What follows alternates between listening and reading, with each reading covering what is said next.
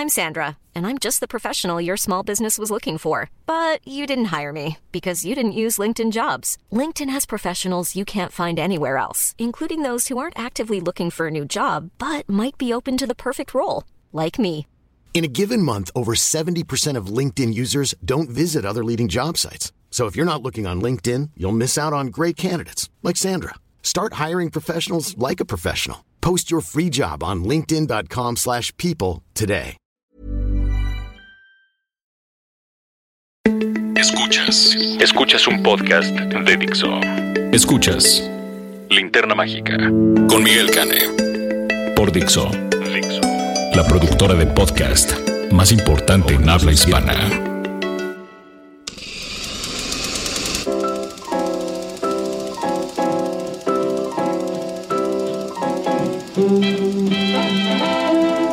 ¿Qué tal, damas y caballeros, señores, señoritas, eh, señoras, marcianos y anexas que escuchan este podcast, lo descargan, lo coleccionan? Esta es la edición número 70 de la linterna mágica. Eh, 70 se dice fácil, pero pues ya. Es, es, es bastante. Y bueno, pues corresponde al, a los estrenos del 24 de noviembre. Así que vamos a hablar de una, una reseña de la semana interesante. Raulito Fuentes nos dará su, su comentario sobre algo especial. Eh, también tendremos nuestra recomendación doméstica y nuestro clásico. Así que bienvenidos a La Linterna Mágica. Yo soy Miguel Cane. ¿Y qué les parece si empezamos pues por el principio? La crítica de la semana.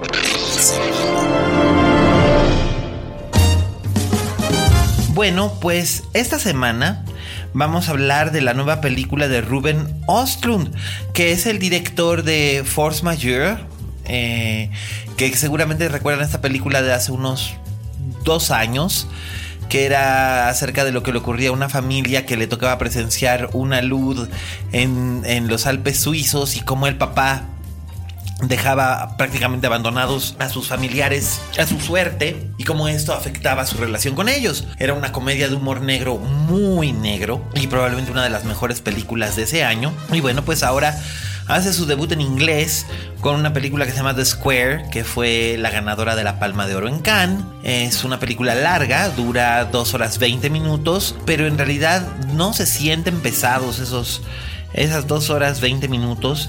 Este, y es bien, este, es bien simpática la película, siguiendo este, este ritmo de, de, de humor negro mezclado con reflexiones eh, existencialistas.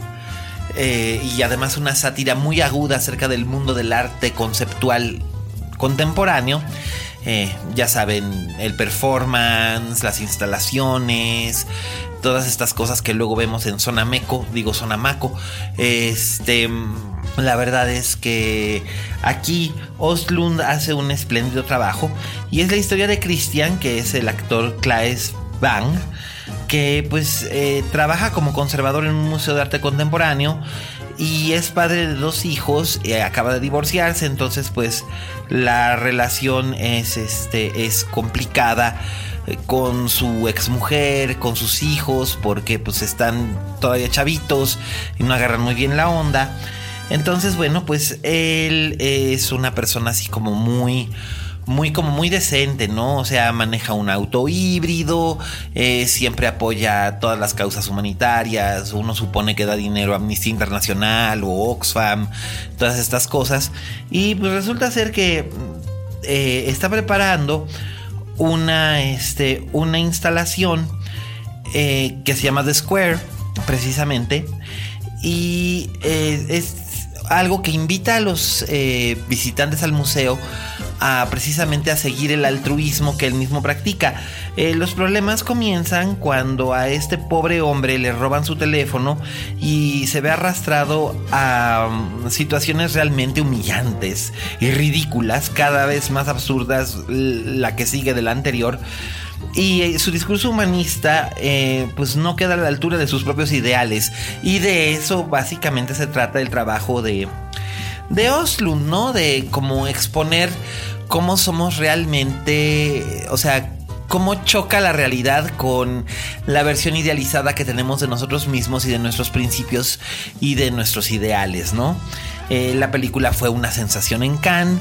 No puedo revelar demasiado acerca de ella porque se las arruinaría y la verdad vale mucho la pena que la vean.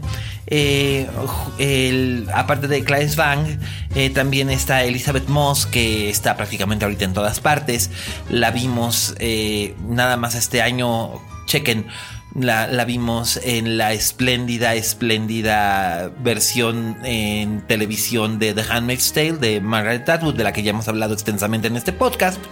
Y pues también estuvo, como nos contó eh, Raulito Fuentes, en Top of the Lake, China Girl, que es la segunda temporada, dirigida también por Jane Campion. Em, la verdad, Elizabeth Moss se ha convertido en la reina del cine independiente estadounidense y está cosechando muy buenas críticas. Y también está Dominic West, que ustedes lo recuerdan por The Wire y por The Affair. Y también está Terry Notary, que salió en Kong, la Isla Calavera. O sea, el elenco está muy surtidito, muy variado. El guion de Ostlund está muy bien escrito. Y esta sorna con la que él mira a lo que es el moderno mundo del arte está realmente como que muy eh, filosita. Eh, a él le gusta poner a sus personajes en situaciones extremas y eso es lo que hace en esta ocasión. Y la verdad es que la película vale muchísimo la pena. Eh, va a tener un buen estreno, así que yo de verdad se las recomiendo mucho que la busquen, que le echen un ojo, porque de verdad vale mucho, mucho, mucho la pena. Y la verdad es que es el mejor estreno de la semana porque el otro estreno es Suburbicon, de la que ya les había yo hablado eh, hace unos días acerca de lo mejor que llegó del Festival de Cine de Morelia. Y bueno, la verdad es que esta película, eh, aunque esté escrita por los hermanos Cohen y dirigida por George Clooney, protagonizada por Matt Damon y Julianne Moore, es una película nefasta, nefasta y no vale la pena, así que yo no les voy a decir que vayan a ver Suburbicon, Bienvenidos al Paraíso, que es el título que el subtítulo que le pusieron en español. La verdad la película es horrenda. Está pésimamente desarrollada. El guion, yo no sé cómo es posible que los Cohen lo firmen, a menos de que sea un guion que hicieran en una época en la que todavía no eran exactamente los Cohen, porque eh, se siente casi casi como un guion de principiante. Está lleno de lugares comunes, personajes estereotípicos, mal desarrollado, un desastre. Y es una pena porque Julianne Moore es una espléndida actriz y aquí está terriblemente desperdiciada y Matt Damon también está muy desperdiciado y Oscar Isaac que es el único que se luce, pero por 5 minutos o 10 minutos de Oscar Isaac no vale la pena pagar el boleto para ver una película. Sinceramente, yo me esperaría hasta que estuviera en Netflix y no hubiera otra cosa que ver. Pero bueno, esa es mi opinión. Eh, ya saben ustedes que yo solamente doy aquí mi ángulo sobre las cosas. Ustedes eh, pueden hacerse su propio criterio y de hecho me gustaría saber qué opinan. Utilicen el hashtag linterna mágica y mándenme un tweet con el arroba alias Cane para comentarme qué les pareció, si es que vieron Suburbicon, qué lástima, y si van a ver The Square, qué les parece. Y cuéntenme eh, sus opiniones al respecto de esta película que creo que va a dar bastante de qué hablar. Y bueno, estas fueron nuestras reseñas de la semana. Ahora eh, vamos a pasar con el crítico de cine más chévere de Guadalajara, eh, que es Raulito Fuentes, que probablemente muy pronto pueda volver a estar en las ondas radiales y lo van a poder escuchar nuevamente y es, es formidable, la verdad cuando él hace programa está increíblemente bien, se la van a pasar muy padre con este con, con Fuentes en su programa de Buenos Muchachos y mientras esto sucede, pues eh, escúchenlo aquí. Eh, ya saben que Raúl siempre tiene temas interesantes que ofrecernos. Y no solamente temas interesantes que ofrecernos, sino también una manera muy interesante de narrarlo porque finalmente tiene un estilo muy peculiar. Así es que pues vamos con Oye Fuentes. Oye Fuentes.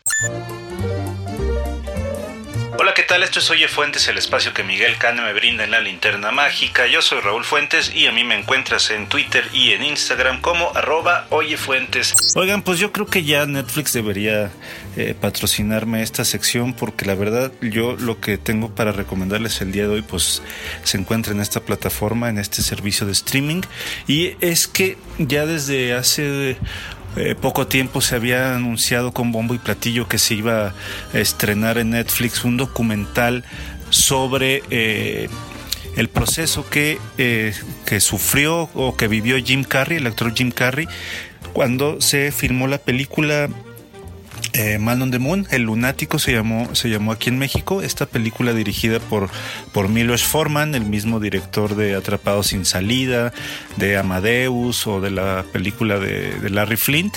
Eh, pues a mí es, una película que a mí me gusta muchísimo. Recuerdo haberla visto a finales de los 90 y eh, también pienso que, sigue siendo, si no la mejor, sí una de las más grandes interpretaciones que ha tenido, que ha tenido Jim Carrey en su carrera.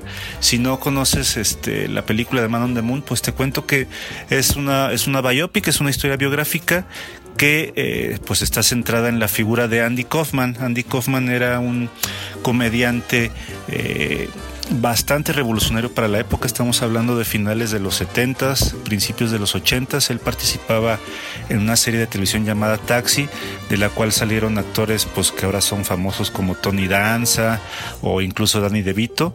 Eh, él hacía un personaje llamado Latka y Latka digamos que era como este personaje eh, que era muy impredecible, digamos, en sus acciones. Dentro y fuera de las cámaras, Sandy Kaufman siempre se comportaba como, como alguien dentro de un personaje, hacía demasiadas bromas y bromas muy pesadas a sus compañeros de, de, set, de, de programa.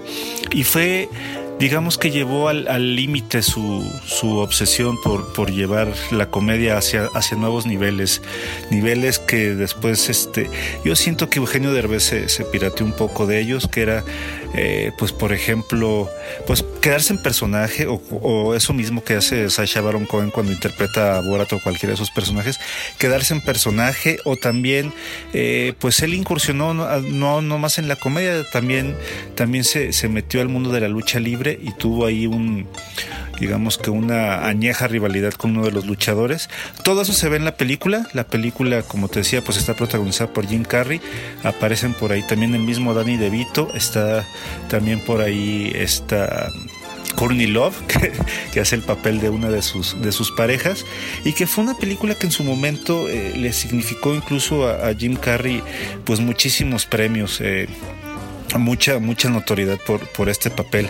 Y de veras yo sí creo que fue como de, como su último gran papel porque ya después pues hizo películas que no resultaron tan exitosas después de, de filmar esta, esta cinta ya colaboró con Ron Howard para, para la película de, del Grinch y también hizo otros papeles que yo creo que no levantaron su nivel excepto lo mejor eh, Eterno Resplandor de una mente sin recuerdos que se estrenó en el 2004 y que fue dirigida por Michel Gondry y que además de estar protagonizada por él pues está también una excelente Kate Winslet. Bueno, ¿de qué se trata el documental Jim and Andy? Pues nos cuenta lo que lo que pues lo que hizo Jim Carrey a la hora de, filmar esta, esta cinta de Milos Forman, que fue básicamente quedarse en el personaje de Andy Kaufman, o sea, que de alguna manera eh, llevó llevó este, dentro y fuera de las cámaras lo mismo que hizo Andy Kaufman durante, durante su vida como comediante.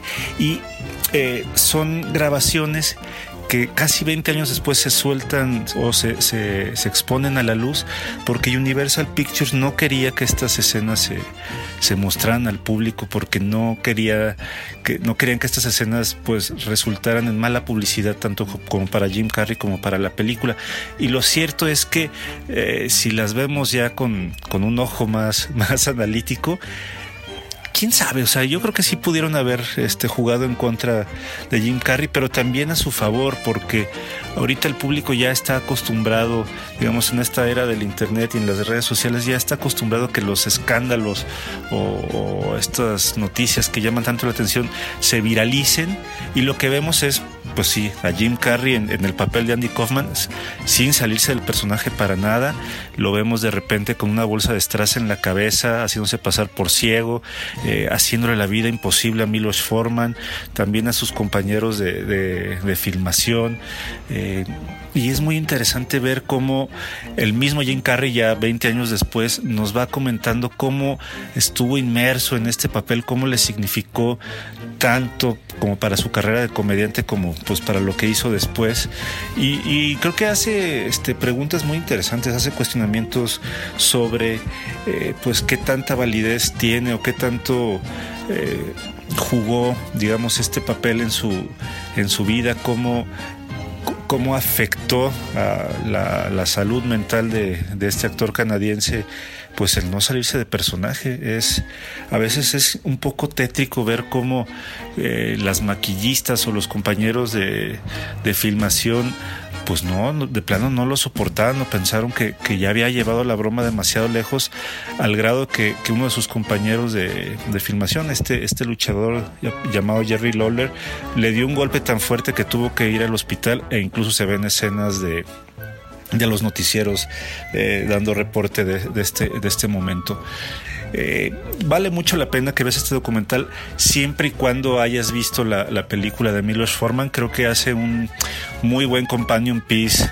Eh, pues para la, cinta, si si nunca la has visto, te recomiendo que la compres. Me parece que es uno de los trabajos más interesantes de Milos Forman y de, Jim Carrey y de toda la gente envuelta. Es una, una, película que a mí me parece que es como, como de esos clásicos eh, que vale la pena ver porque, no sé, yo no sé si te pase de repente cuando tú ves películas biográficas que pues tiene muchísimo de ficción como debe ser, pues al final de cuentas no es un documental o no es un libro basado en la vida de alguien, sino pues tiene su parte ficcionalizada. Entonces, me parece que con base en eso sí hay una narración bastante fluida, bastante interesante, grandísimas actuaciones en esta cinta y, pues nada, te recomiendo en todo caso que si no le encuentres en algún servicio de streaming, lamentablemente no se encuentren en Netflix mexicano, ni en Claro Video, ni en Amazon Prime Video, ni en HBO, pues que la compres la película eh, está a la venta en pues en Amazon o a lo mejor te la puedes encontrar en Mixup en menos de, de 100, 200 pesos y creo que vale la pena para que la tengas en tu colección de películas y que no te pierdas este documental. A mí me parece que sí es de las cosas eh, más interesantes y lo que te gusta es como pues saber que hay tras bambalinas de las, de las películas o de las series de, televisión que tanto nos gustan. Pues esa es la recomendación. Me pregunto si ya la viste, si no la has visto, eh, pues qué te parece esta, este documental. Me gustaría saber tus comentarios. Te recuerdo que yo estoy en redes sociales como Oye Fuentes, tanto en Twitter como en Instagram. Y pues te espero la próxima semana para seguir platicando de esto que tanto nos gusta. Hasta luego. Escuchas. Escuchas. Linterna Mágica. Gracias Raulín. Bueno, pues ya saben, eh, Raúl es arroba oye fuentes en todas las redes.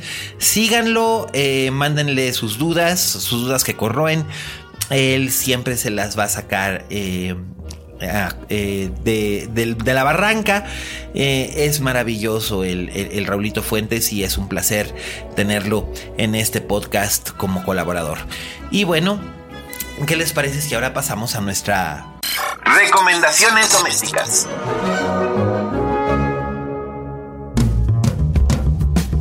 Pues bueno, supongo que ustedes ya saben que eh, ya está en México la plataforma de Amazon Video.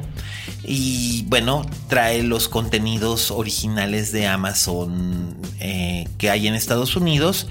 Y entre esos contenidos viene una serie que a mí la verdad me llamó la atención al principio como que no le había prestado yo mucho, mucho caso, pero el fin de semana pasado la pesqué y me la eché y acabé echándome los 10 capítulos así como que de golpe y la verdad quedé sumamente satisfecho eh, con lo que vi. Por supuesto, eh, eh, puede ser que es una serie que no le guste a todo el mundo, pero creo que definitivamente vale la pena que, que la vean, aunque sea por necesidad de contraste. esta serie se llama Good Girls Revolt. está protagonizada por una actriz que se llama Genevieve Angelson, un actor que se llama Chris Diamantopoulos. También aparece por ahí Anna Camp, que es, seguramente la recordarán ustedes como la rubia de Notas Perfectas y más Notas Perfectas. Y bueno, también apareció en The Mindy Project y apareció en True Blood. Y bueno, pues aquí es una de las protagonistas de Good Girls Revolt. Y la serie es una especie como de, hagan de cuenta, Girls, la de Elena Dunham, eh, mezclada precisamente con Mad Men o con el show de Mary Tyler Moore. Eh, bueno, los que no conozcan el show de Mary Tyler Moore es probablemente el sitcom más celebrado de los años 70 y una de las series de televisión más eh, memorables en la historia del medio. Eh, y trata acerca de lo que ocurre en la redacción de una revista de noticias tipo Time, tipo Newsweek, aunque completamente ficticia, que se llama News of the Week, donde eh, los reporteros y redactores y editores son todos hombres y las mujeres están delegadas a únicamente dos tipos de papeles en la oficina. Uno de ellos es como secretarias y el otro es como asistentes de los reporteros en la cuestión de investigación para sus reportajes. Esto está inspirado en hechos reales. En 1970, un grupo de mujeres periodistas eh, presentaron una queja ante la Comisión de Igualdad del Empleo en los Estados Unidos para exigir que les permitieran ser reporteras en una de estas revistas semanales de noticias que tradicionalmente solamente contrataba hombres. Y la historia de este... Em, de cómo surge esta demanda es la que se plasma en esta serie, intercalándola por supuesto también con elementos eh, románticos y melodramáticos que finalmente son los que nos hacen interesarnos en una historia que va seriada. Eh, aquí las protagonistas son Patty Robinson, eh, Jane Hollander y Cindy Reston, que son tres mujeres que recibieron una estupenda educación universitaria, pero no la pueden aplicar porque en la revista en la que trabajan no las dejan ser reporteras. Entonces, eh, ellas conocen a la abogada Eleanor Norton, que es una Eleanor Holmes Norton que existe en la vida real. Hoy en día es miembro del Senado de los Estados Unidos, pero en aquel entonces era una abogada muy joven de la Asociación de, Libertades Civiles de América. Entonces ella las convence de que pueden presentar esta demanda y ellas empiezan como que a reunirse en secreto eh, a espaldas de sus jefes y de los reporteros para poder armar esto. Al mismo tiempo, la serie nos muestra un retrato de la ciudad de Nueva York en el año de 1970, 1969-1970, que fue un año, una época muy convulsa, fue una época de cambio muy constante, la guerra de Vietnam estaba en su apogeo. Eh, por otro lado, también eh, estaba la revolución sexual, el surgimiento del movimiento de la liberación femenina en su segunda ola. Eh, hay un, es un punto de ebullición y la ciudad de Nueva York está llena de estos, de estos momentos que son clave en lo que fue el desarrollo de la segunda mitad del siglo XX. Y la serie, eh, la verdad, los aborda siempre sin sensacionalismo y con una cierta verdad histórica a la que trata de adherirse del modo más fidedigno posible. La serie es entretenida, son 10 capítulos, no sé si va a haber una segunda temporada o no, toda la información que he encontrado es contradictoria, hay gente que dice que sí va a haber segunda temporada, hay gente que dice que no, pero las reseñas siempre fueron muy favorables al respecto de este programa y la verdad es que yo quería recomendárselos porque vale mucho la pena, nunca es muy fácil encontrarte una serie de televisión con protagonistas femeninas que tenga sustancia. Y en este caso sí que la hay. O sea, no es Sex and the City, no es Girls. Eh, es más bien Mary Tyler Moore versus Mad Men. Porque, sí toca ciertos elementos de esa época y ciertos mores eh, que también estaban muy vigentes, es decir, las actitudes de los hombres hacia las mujeres, de las mujeres hacia sí mismas, y los actores en los papeles principales, si bien no son tremendamente conocidos, son muy muy, muy capaces, muy expertos en llevar a cabo la creación de sus personajes y hacernos que nos interese lo que les pasa. Así que ya lo saben, Good Girls Revolt está disponible en Amazon en Amazon Video y ahorita hay una oferta de que si ustedes contratan Prime eh, les va a costar muchísimo más barato que eh, ahora que de lo que les costaría más adelante durante un año y les incluye toda la programación de, de, esta plataforma que incluye algunas series como El hombre en el castillo o Transparent que la verdad son todas ellas muy interesantes. Así que bueno pues ahí está mi recomendación eh, Good Girls Revolt son 10 capítulos se van como agua y vale la pena porque realmente es divertida eh, invita a la reflexión y dosis de romance que siempre captan la atención del público y juegan con su imaginación. Así que pues ahí lo tienen. Mi recomendación doméstica de esta semana es eh, Good Girls Revolt y la pueden ver en Amazon Video. Y ahora, ¿qué les parece si nos vamos con nuestro clásico de la semana? El, clásico, de la, semana.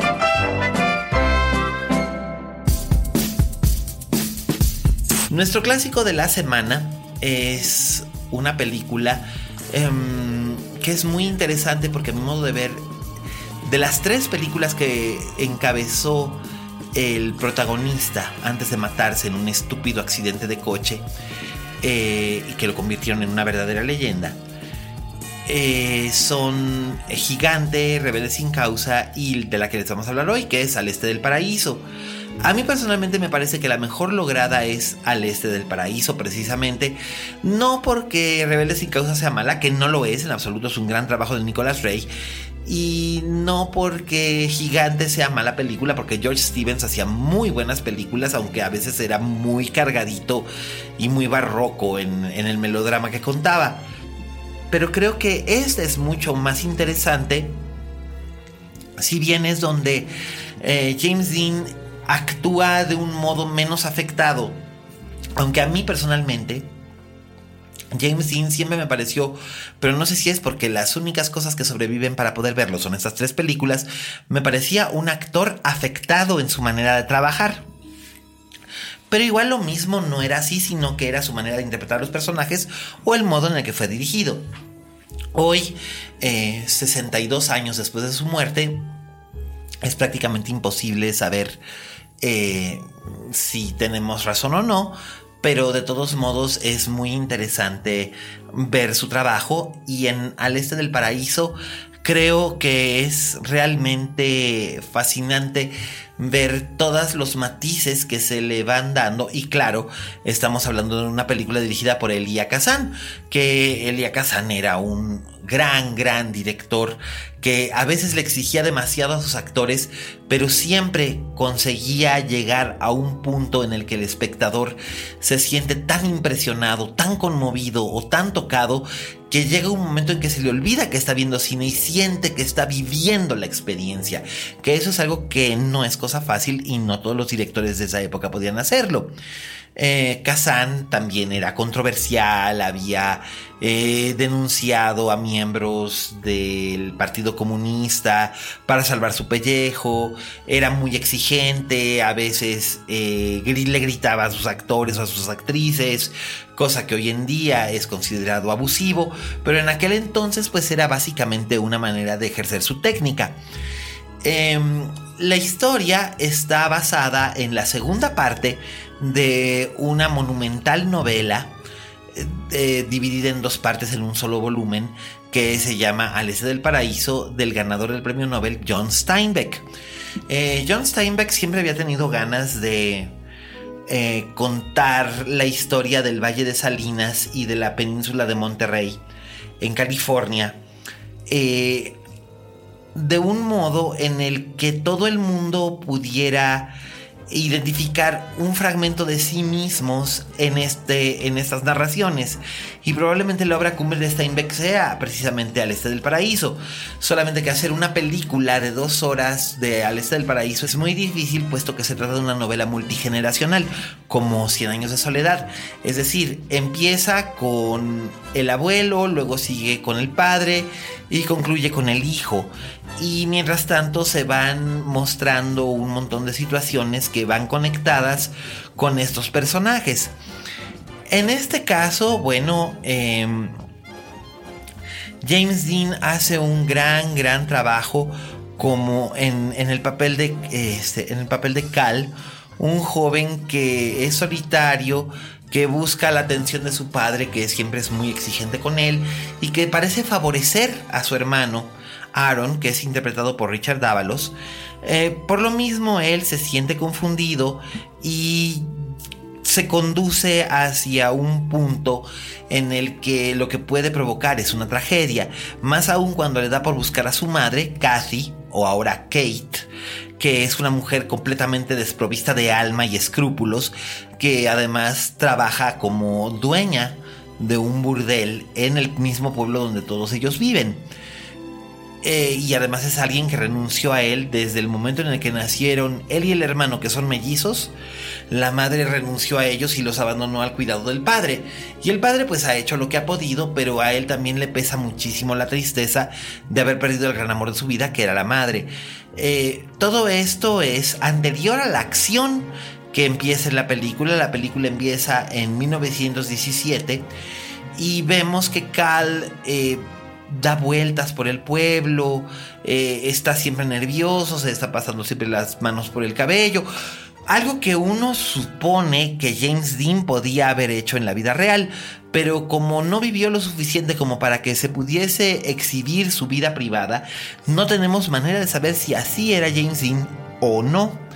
De cualquier forma, él eh, entra en un triángulo amoroso con el hermano y la novia de este, que es una chica que se llama Abra, que es eh, interpretada por la maravillosa gran dama del teatro estadounidense Julie Harris. Que Julie Harris también es la protagonista de eh, The Hunting, la película de Robert, de Robert Wise. Eh, también ha actuado en muchísimas películas, series de televisión. Y en este caso, pues Julie Harris interpreta a eh, la joven que está atrapada entre dos hermanos. Por un lado está Aaron, que le ofrece estabilidad, que heredará el negocio del padre, que es un hombre decente y bueno.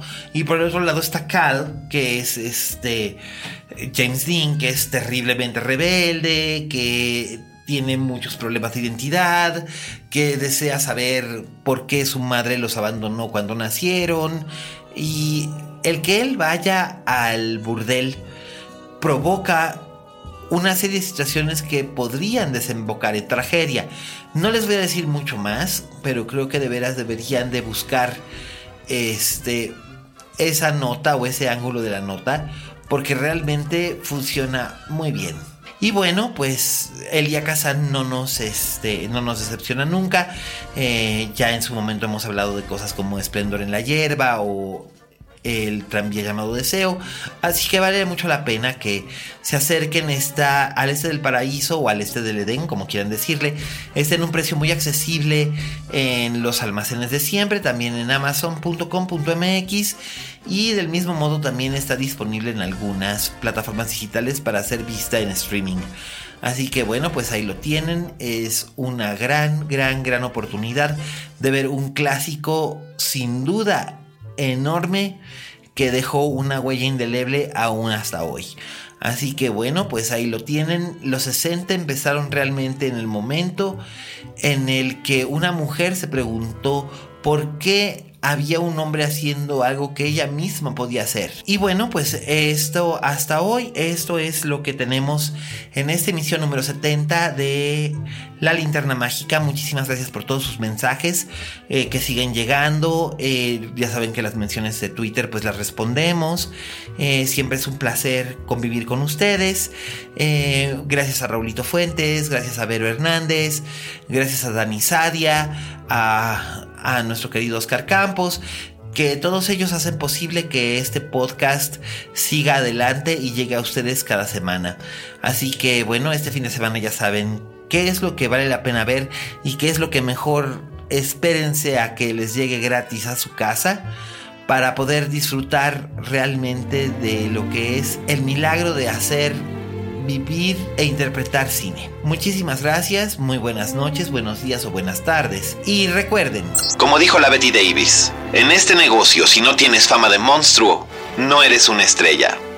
Hasta la próxima. Hasta la próxima.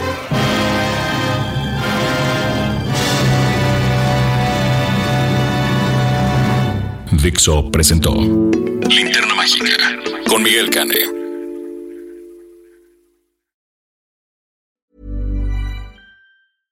How would you like to look five years younger? In a clinical study, people that had volume added with Juvederm Voluma XC in the cheeks perceived themselves as looking five years younger at six months after treatment. Look younger, feel like you. Add volume for lift and contour in the cheeks with Juvederm Voluma XC. Reverse signs of aging by adding volume to smooth laugh lines with Juvederm Volure XC. For important safety information and to find a licensed specialist, visit juvederm.com. That's J U V E D E R M.com. Not for people with severe allergic reactions, allergies to lidocaine, or the proteins used in Juvederm. Common side effects include injection site redness, swelling, pain, tenderness, firmness, lumps, bumps, bruising, discoloration, or itching. There's a risk of unintentional injection into a blood vessel, which can cause vision abnormalities, blindness, stroke, temporary scabs, or scarring. Talk to a licensed specialist to find out if it's right for you.